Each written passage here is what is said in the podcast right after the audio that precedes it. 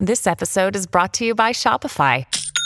Forget the frustration of picking commerce platforms when you switch your business to Shopify, the global commerce platform that supercharges your selling wherever you sell. With Shopify, you'll harness the same intuitive features, trusted apps, and powerful analytics used by the world's leading brands. Sign up today for your $1 per month trial period at shopify.com slash tech, all lowercase. That's shopify.com slash tech. Blaze Radio Network. And now, Chewing the Fat with Jeff Fisher. Big news in Oregon, the Curry County, Oregon. Uh, the Curry County Tourism Promotions Committee announced last week that Cliff the Sasquatch is the new uh, the new Bigfoot mascot uh, for Oregon's South Coast. Yes, the new ambassador for Oregon's South Coast. It's, you know, Paul Bunyan meets Bigfoot mascot. It's a groundbreaking move, according to the Curry County Tourism Promotions Committee. oh, it's been designed as the official stewardship ambassador for this picturesque region, bringing a unique perspective to environmental preservation and wildlife protection. Yes, Cliff's legend has long intrigued locals and visitors alike, but this enigmatic creature is now stepping out of the shadows to champion the cause of safeguarding the natural beauty and biodiversity of the southern Oregon coast. Now, it doesn't say how big Cliff is, but he looks like uh, he looks like uh, just a regular mascot with the mascot outfit, the bare feet, uh, the pants, the flannel shirt, the big beard, and the hat. he does not, to me, he does not look like what I would envision a Sasquatch looking like. But I wasn't asked. I wasn't part of the Curry County Tourism Promotions Committee. Uh, they asked uh, several residents, uh, roughly 200 Curry County residents, uh, what they thought the name should be, and they named the mascot Cliff the Sasquatch mascot. So if you're wandering around uh, Oregon, uh, Curry County, Oregon, and you happen to run into uh, this giant mascot, just know it's Cliff the Sasquatch mascot. Now, I don't know, it doesn't say in this story if Cliff speaks or if it's just one of those quiet mascots where you get no sound. Because we've heard what Sasquatch presumably sounds like, right? We heard that we had the audio from Ohio, we had the audio from Illinois.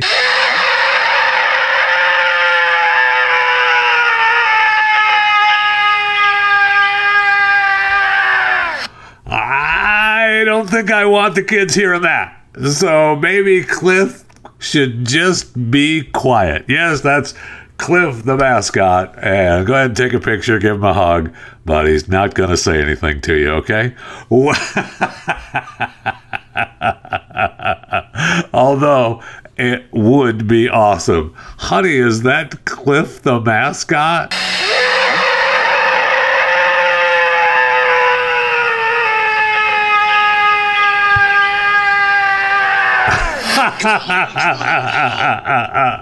oh, the kids will love it. Welcome.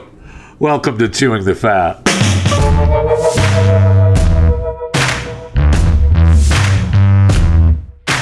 So, according to a new survey from the American Academy of Sleep Medicine, the AASM, a sleep divorce is uh, is happening in America. More than a third have opted for a sleep divorce. Uh, divorce. Now, this claims that it's a that it's a survey, right? It's not a study; it's a survey from the AASM. A sleep divorce entails partners uh, amicably decide to retire to separate beds or rooms the separation could be due to loud snoring, conflicting schedules, temperature preferences, or even blanket hogging. Now, they surveyed more than 2,000 Americans in March of this year, 2023, and found that 35% of respondents occasionally or consistently sleep in another room.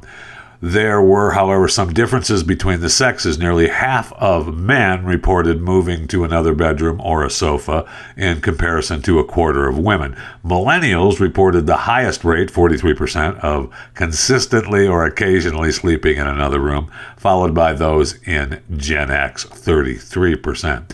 Now, I got to tell you, sleep divorce, uh, it doesn't sound, I don't know why, I don't know what term we should use. Uh, sleep separation, maybe.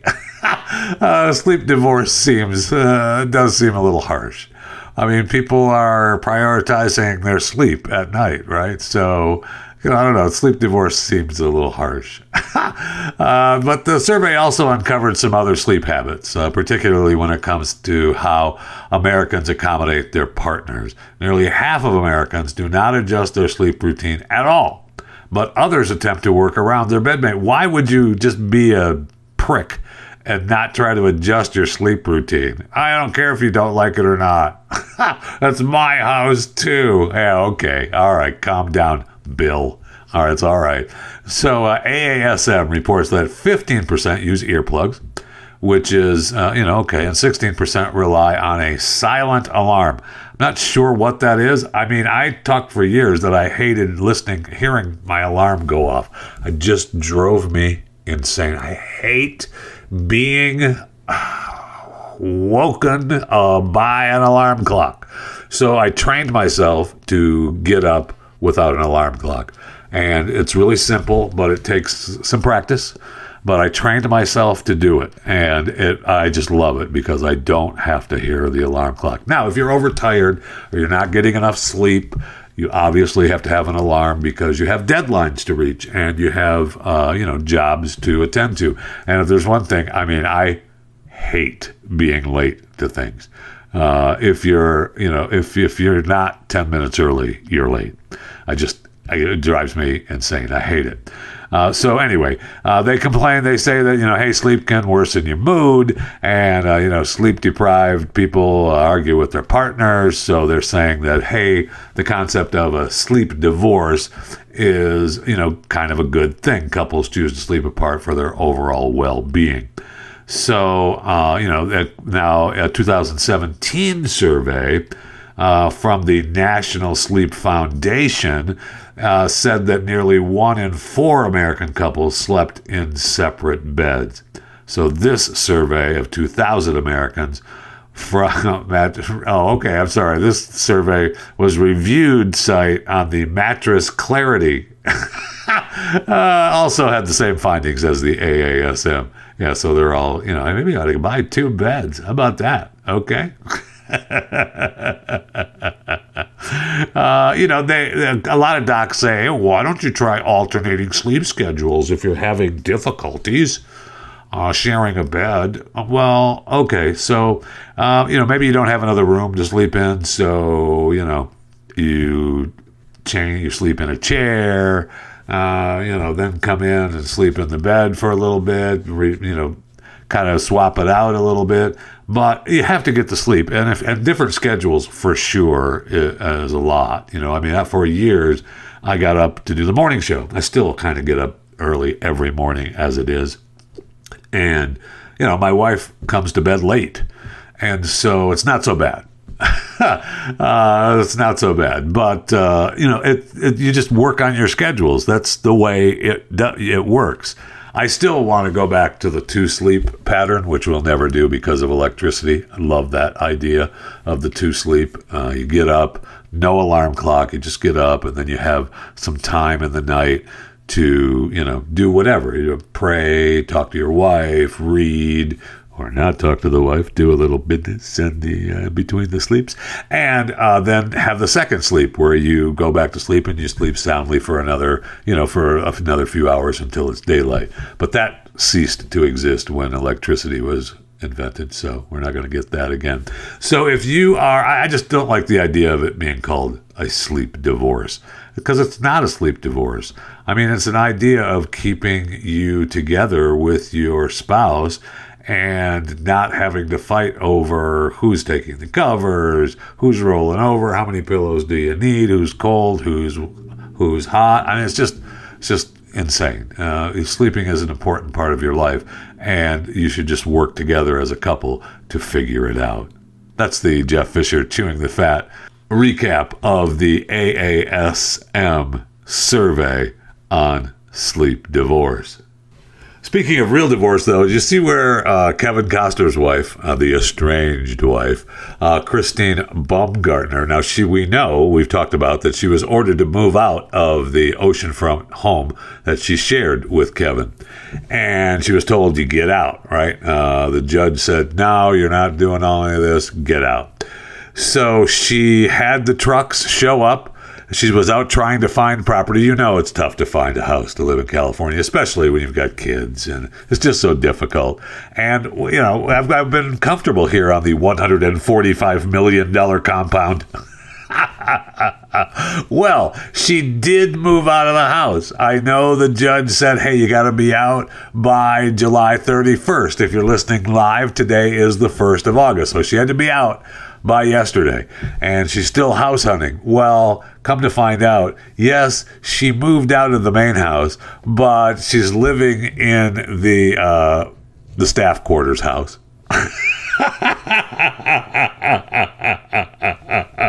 that is awesome.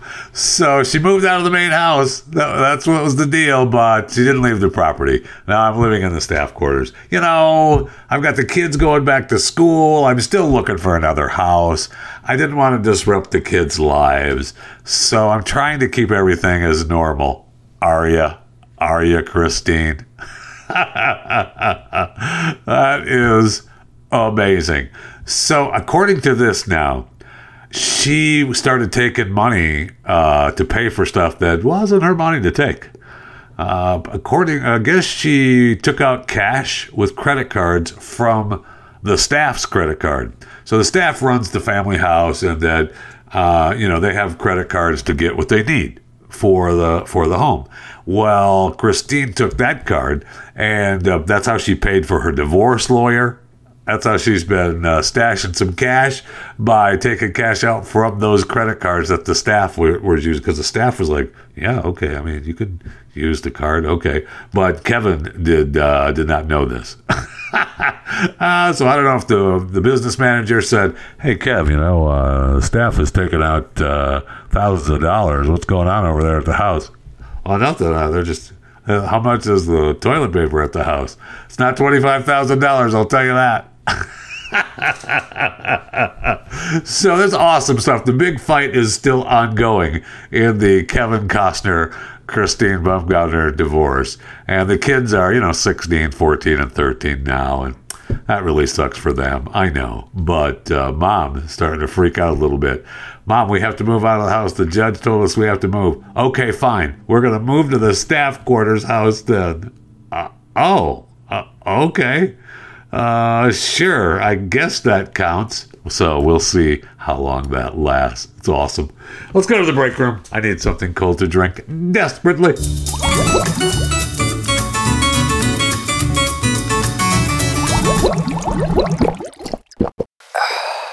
So nobody won. I know. I gotta keep giving you these lotto updates, but nobody won. So we still have the Mega Millions drawing tonight. Uh, if you're listening live today, as I said, is uh, August 1st, 2023. Uh, Mega Millions is a $1.05 billion jackpot, 527.9 million cash payout. But nobody won the Powerball last night. So you have a Powerball drawing on Wednesday, uh, the 2nd, uh, tomorrow, uh, 95 million, which is 48.1 million cash payout pretty impressive, either one. I mean, I'm willing to look at both of them now and go ahead and take that winning check. So take a moment and think what you'd do with either 527.9 million or a paltry 48.1 million cash payout. okay. You can uh, follow me on X uh, at Jeffy JFR. You can follow me on Instagram and Facebook, Jeff Fisher Radio. You can always email the show, chewingthefat at theblaze.com. You can subscribe to Blaze TV uh, because that's what helps keeps this, one of the things that helps keep this show free. BlazeTV.com slash Jeffy. Use the promo code Jeffy, J E F F Y. Get you some money off for your uh, membership and subscribership to Blaze TV. And uh, you can always follow me on Cameo and order a Cameo from me. That's not free. Uh, at Jeffy JFR on Cameo. I will say I read a story that talked about how people are using Cameo to re- talk about telling their partner they want a divorce, uh, telling people they want to break up, uh, telling people that they're giving their two week notice at work. I have not done that yet. I know Cameo is my pimp, and you just order what you want from Cameo, and I'll do it. I've done birthdays and anniversaries, and you know, just say hello, stuff like that. You know, being really nice. But I have not done a hey, I want a divorce. Hey, I want to break up from you. Hey, I want I want to give you my two week notice. This cameo is for Bill, and I'm just letting you know that I'm giving you my two week notice because you stuck. Okay. I'm tired of working here. That's what Bill wants you to know. I haven't done one of those, so I'm not. I'm not asking to do them. I, mean, that's kind of mean, you know. But you know, you can order those. You can have those ordered on Cameo if you'd like at Jeffy JFR. Oh, and speaking of X, we talked about the giant flashing light on top of uh, the X building. Yeah, they're taking it down. Yeah, San Francisco said. Even after Elon was nice saying, we're not moving out. We love San Francisco. We're going to stay here.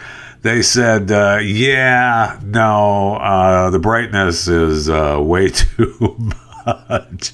So you need to take that thing down. Now, I guess Elon said it was a temporary thing anyway. So you saw pictures online of them taking down the big X sign. But that's a little disheartening. I saw one, obviously not real, but one showed a giant X on the side of the building made of heroin needles from the street so the city wouldn't take it down. Really funny. I wish someone would actually do that. And I see also where X has threatened to sue researchers who track hate speech and found that it had increased on the social media platform since Musk took over, claiming they are harming the business. Uh, good luck with that, because I don't necessarily think that is actually true. But you be you, okay? You be you. And, you know, speaking of algorithms, I know that, uh, you know, there's more hate speech on X now. Is there? Well, I see where Facebook and Instagram's algorithms create echo chambers that widen political divisions and erode democracy in America. Does it? Do they? Well, ask 100 people, and according to this story, 95 would say, yeah, it certainly does. Sure does. It creates division. Echo chamber, whack. Echo chamber, whack. Well, um, there's new research uh, that uh, seems to uh, complicate that narrative. Uh, four studies released last week found that while echo chambers do exist on social media, they don't drive political polarization in the way Facebook's critics have described. Huh. Researchers arrived at this conclusion by tweaking the content U.S. Facebook users saw from September to December 2020. Wow, this was back in 2020. And measuring their behaviors during and after the experiment. In one study, the researchers swapped out an algorithmic feed for a reverse chronological feed for tens of thousands of Facebook and Instagram users, which meant changing the type of posts from what the company wanted users to see to a stream of posts the company did not put its thumb on. I'm trying to remember where I stood in that during that uh, research. Uh, the charges had no impact on political polarization and even led users to see more untrustworthy content. Another side effect. Uh, the chronological feed also made people bored and consequently spent less time on the platform. So we need the algorithm to stay on the platform. Uh, these findings challenge popular narratives. Yeah, no kidding. And so the independent experts caution against drawing, uh, we don't want to draw broad conclusions to these studies, uh, but we need more clarity uh, since, uh, you know, we need that. We need more peer reviewed papers, do we? Okay. So, uh, how about, here's an idea. How about you let me see the feeds of the people I want to see? And they are able to see the feeds of people they want to see. Uh, thank you. How about we do that?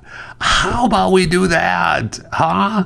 Instead of, uh, you know, just telling me what you want me to see. Yeah, yeah, yeah. You can still see the people you want, you know, if you actually go to their page. But until then, you're going to see what we want you to see. Okay? How about we do that? I mean, I saw where California is all wound up because they uh, are looking into the automotive industry. Uh, they announced uh, an investigation uh, on how it plans uh, to probe whether your smart car is too smart. The Watchdogs uh, Enforcement Division plans. Oh, that's great. That's great. California. Good job. You want that privacy regulator. You got to. The California's new privacy regulator, so we have to justify our job. The Watchdogs Enforcement Division plans to examine what manufacturers are doing with the data collected from internet connected autos, including location data that is highly sought after by advertisers. Yeah, everybody wants that. Info on driver behavior, insurance companies want that. Data from cameras and apps. I mean, everybody wants all of your information. Uh, so, how about, and this is just me, this is just me. And they'll say, well, you agreed to it when you purchased the car. And you agreed to it when you, you know, you said it's okay if we look at all your data. Okay. So if I say it's okay for you, the car company, to look at all this data, I would like a piece of what you sell to the advertisers and the insurance companies uh, and the camera companies and the app companies for the data that you're collecting from me. That would be great. Please, thank you. So let me okay it. If I say no, then they better not have my data. I don't want them to have my data and leave it up to me. Leave it up to the person to decide what information is going to be shared. Is that too hard? Apparently it is.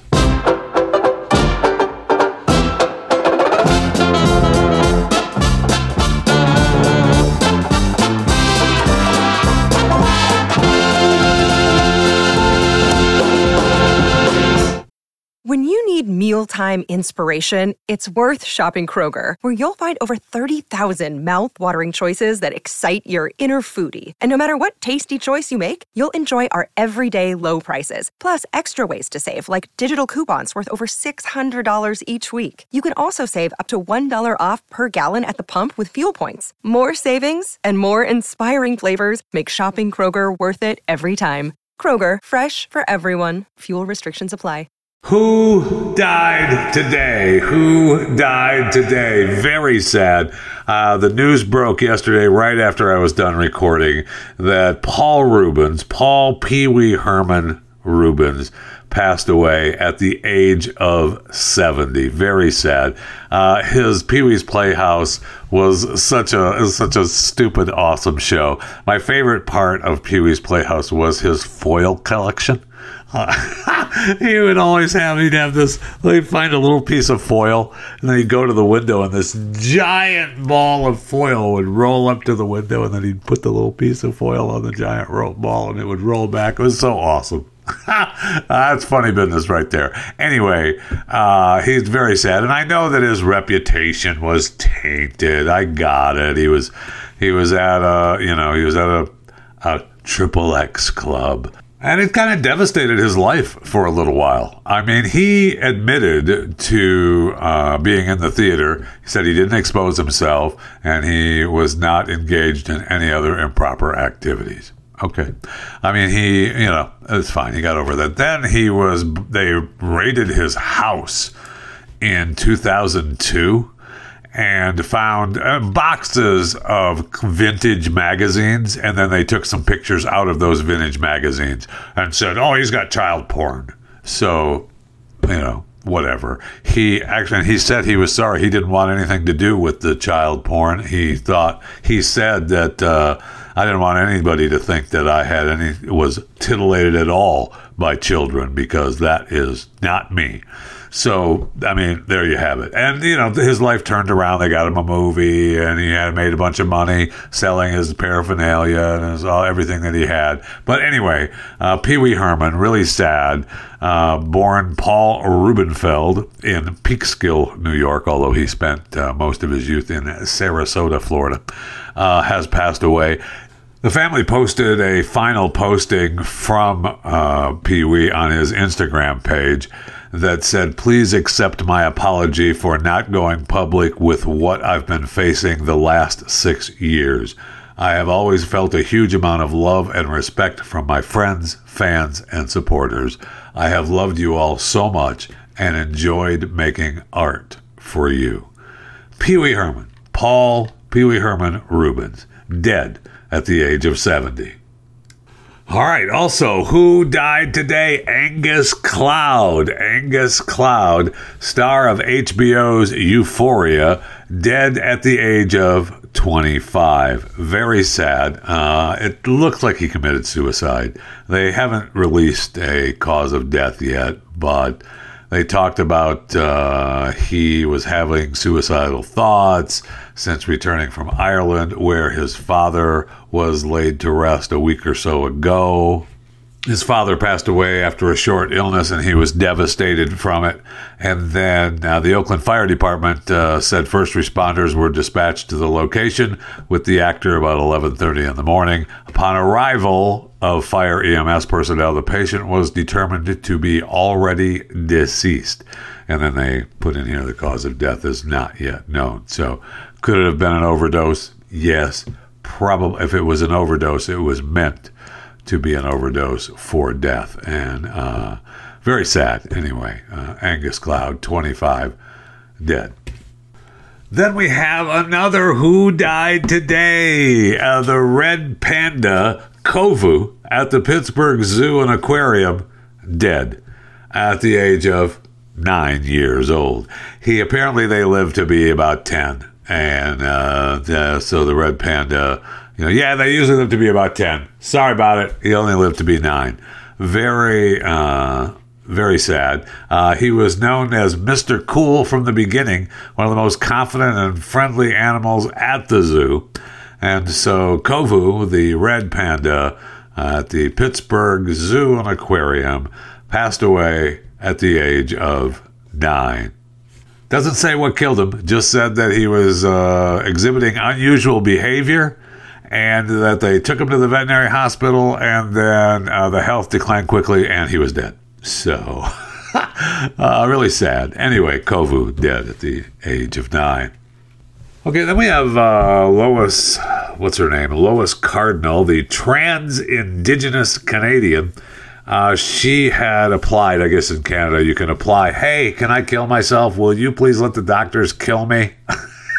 and the doctor said, yeah, no, uh, your euthanasia request has been denied. What? Yeah. Uh, so she's pissed, or he's pissed, or you know this person they are pissed. Uh, slammed Canada's healthcare system for rejecting her euthanasia request, despite the pain she endures from a surgically built vagina.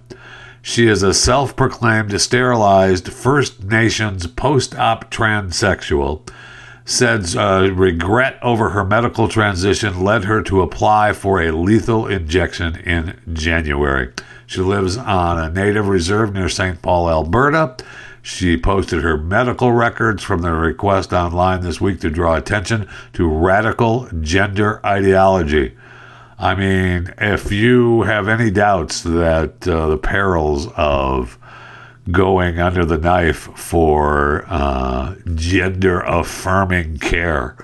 Uh, this is one of the things. I'm in constant discomfort and a pain. Wow. And she's begging for Canada to kill her, and they won't. She went under. She underwent vaginoplasty in 2009, developed complications, quickly regretted the procedure um, in constant pressure, pain, discomfort. Many years after the original surgery, the difficult procedure involves inverting the penis into a neo vagina. That sounds fun, huh? yeah, man, does that sound fun. Uh, most recipients suffer pain and discomfort afterward. Uh, you think? Uh, most recipients have pain during intercourse and bladder problems are common. Why are we allowing this to happen? Ne- oh my gosh.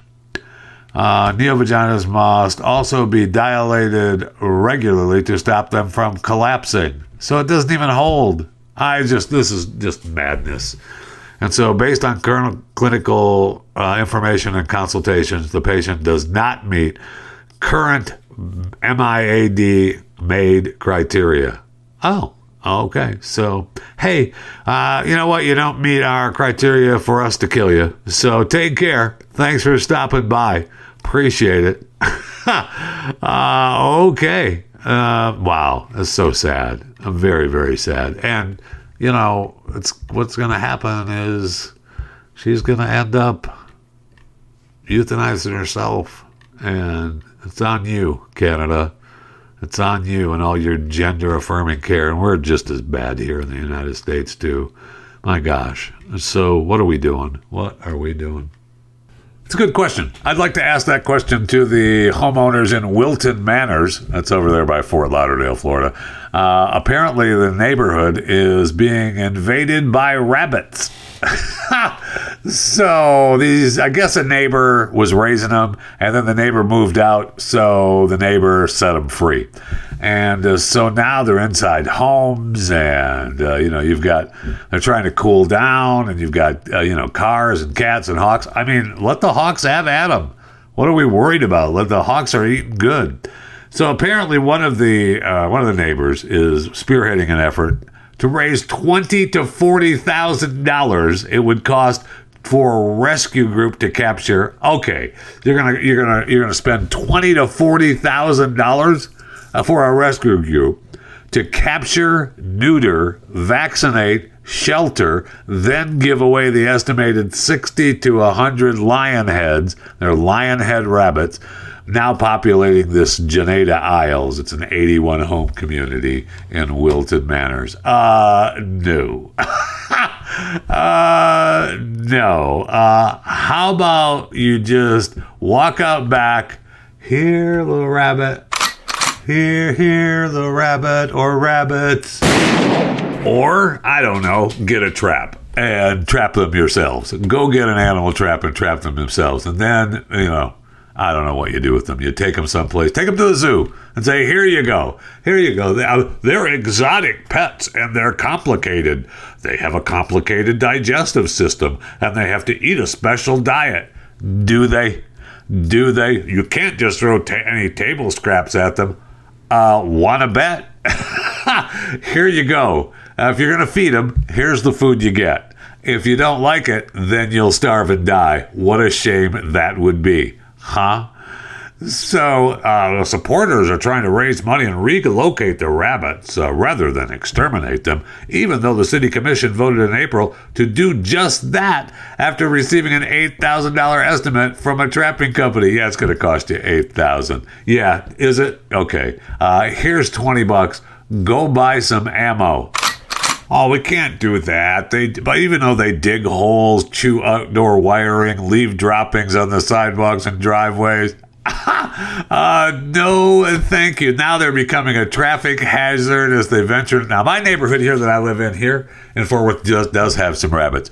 Now they've stayed uh, kind of away from the yard. I, well, I don't know what will happen if the dog we have actually catches one, but it's going to happen one day soon because that dog is on the hunt for one of those rabbits. And I don't know that he know he'll know what to do once he catches it. He just knows he has to catch it, and he's after him, man. And they move, man. They do some business, but they're starting to grow. I see them when I leave early in the morning. I see them out there. They're in the yard, so they're around, and it's happening in neighborhoods all over America. Okay, so I'm just saying, maybe the city, you know, maybe this little Wilton Manors, uh, maybe this community uh, needs to say, you know what, for the next month, we're going to disregard all weapons being fired in our neighborhood.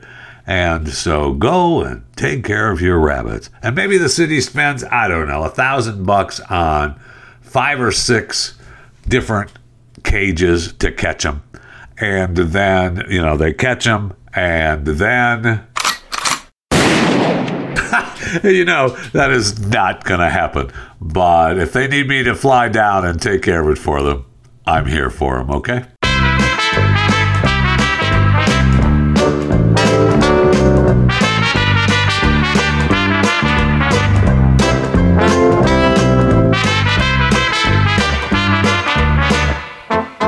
You know, speaking of Florida, uh, I see where they, you know, they've got the big controversy over the African American history curriculum, and oh my gosh, we're saying that uh, slaves were taught things they liked being slaves. That's not what the curriculum is doing. The curriculum is saying that slaves were taught skills that they used when they were free that helped them when they were free. Freedom is the most important part of that.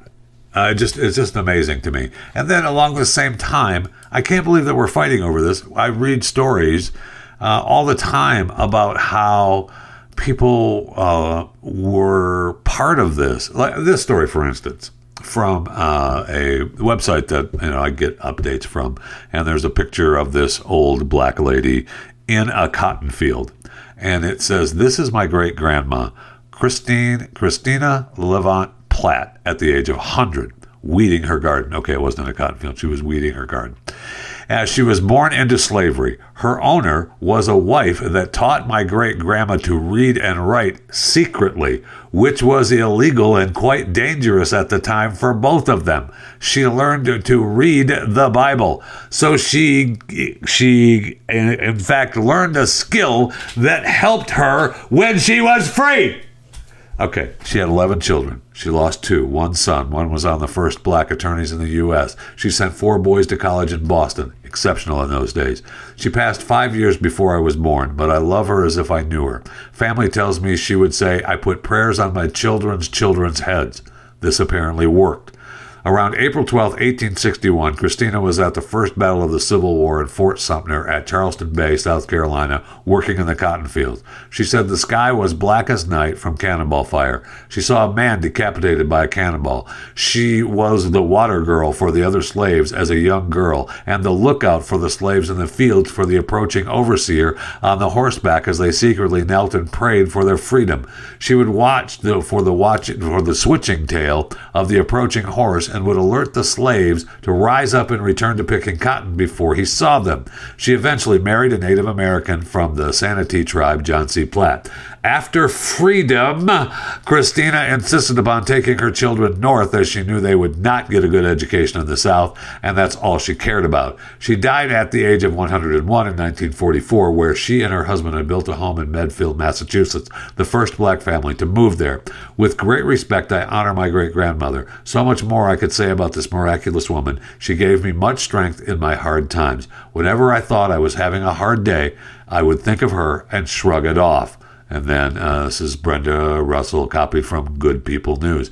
And uh, this is the story. My point of this, though, my whole point of this, whole point, is that this is another example of someone who learned a skill while they were a slave and used it to their advantage when they were free. It's not that difficult to figure out. And I really don't understand how it's so difficult for other people to figure out and how the other GOP candidates, and I know I try to stay away from politics, but the other GOP candidates try to slam Governor DeSantis over this curriculum when the curriculum is actually telling the truth and not the lies that they want to portray. I really, I just don't understand it. Uh, just, just know that uh, people were actually taught skills while they were slaves, which was horrible, but they were able to use those skills when they were free. Uh, okay, thank you. That is not a terrible curriculum. Okay, uh, I'll leave you with a genius idea. I read this the other day, and I'm sick of people telling me that the internet does not give you great ideas. This is a genius idea. I saw this on Instagram, and you can always follow me on Instagram, uh, Jeff Fisher Radio. And uh, I actually reposted this on Instagram because it is a genius idea. And I read this and I thought, oh my gosh, Why didn't I think of that? Now you're going to say to yourself, and many of you are going to say, Jeff, idiot, I've been doing this forever. But uh, this is just something that I was like, holy cow, why didn't I think of this? Okay. This is this is the post, all right? I want you to take this with you today because it's genius. Genius. All right.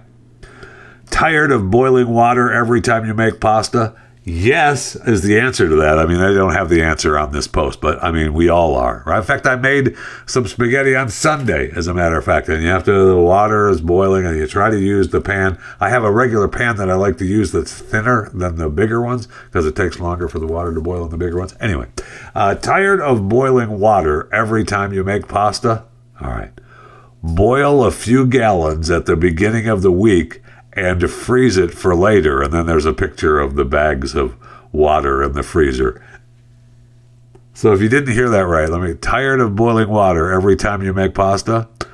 Boil a few gallons at the beginning of the week and freeze it for later. I told you, genius.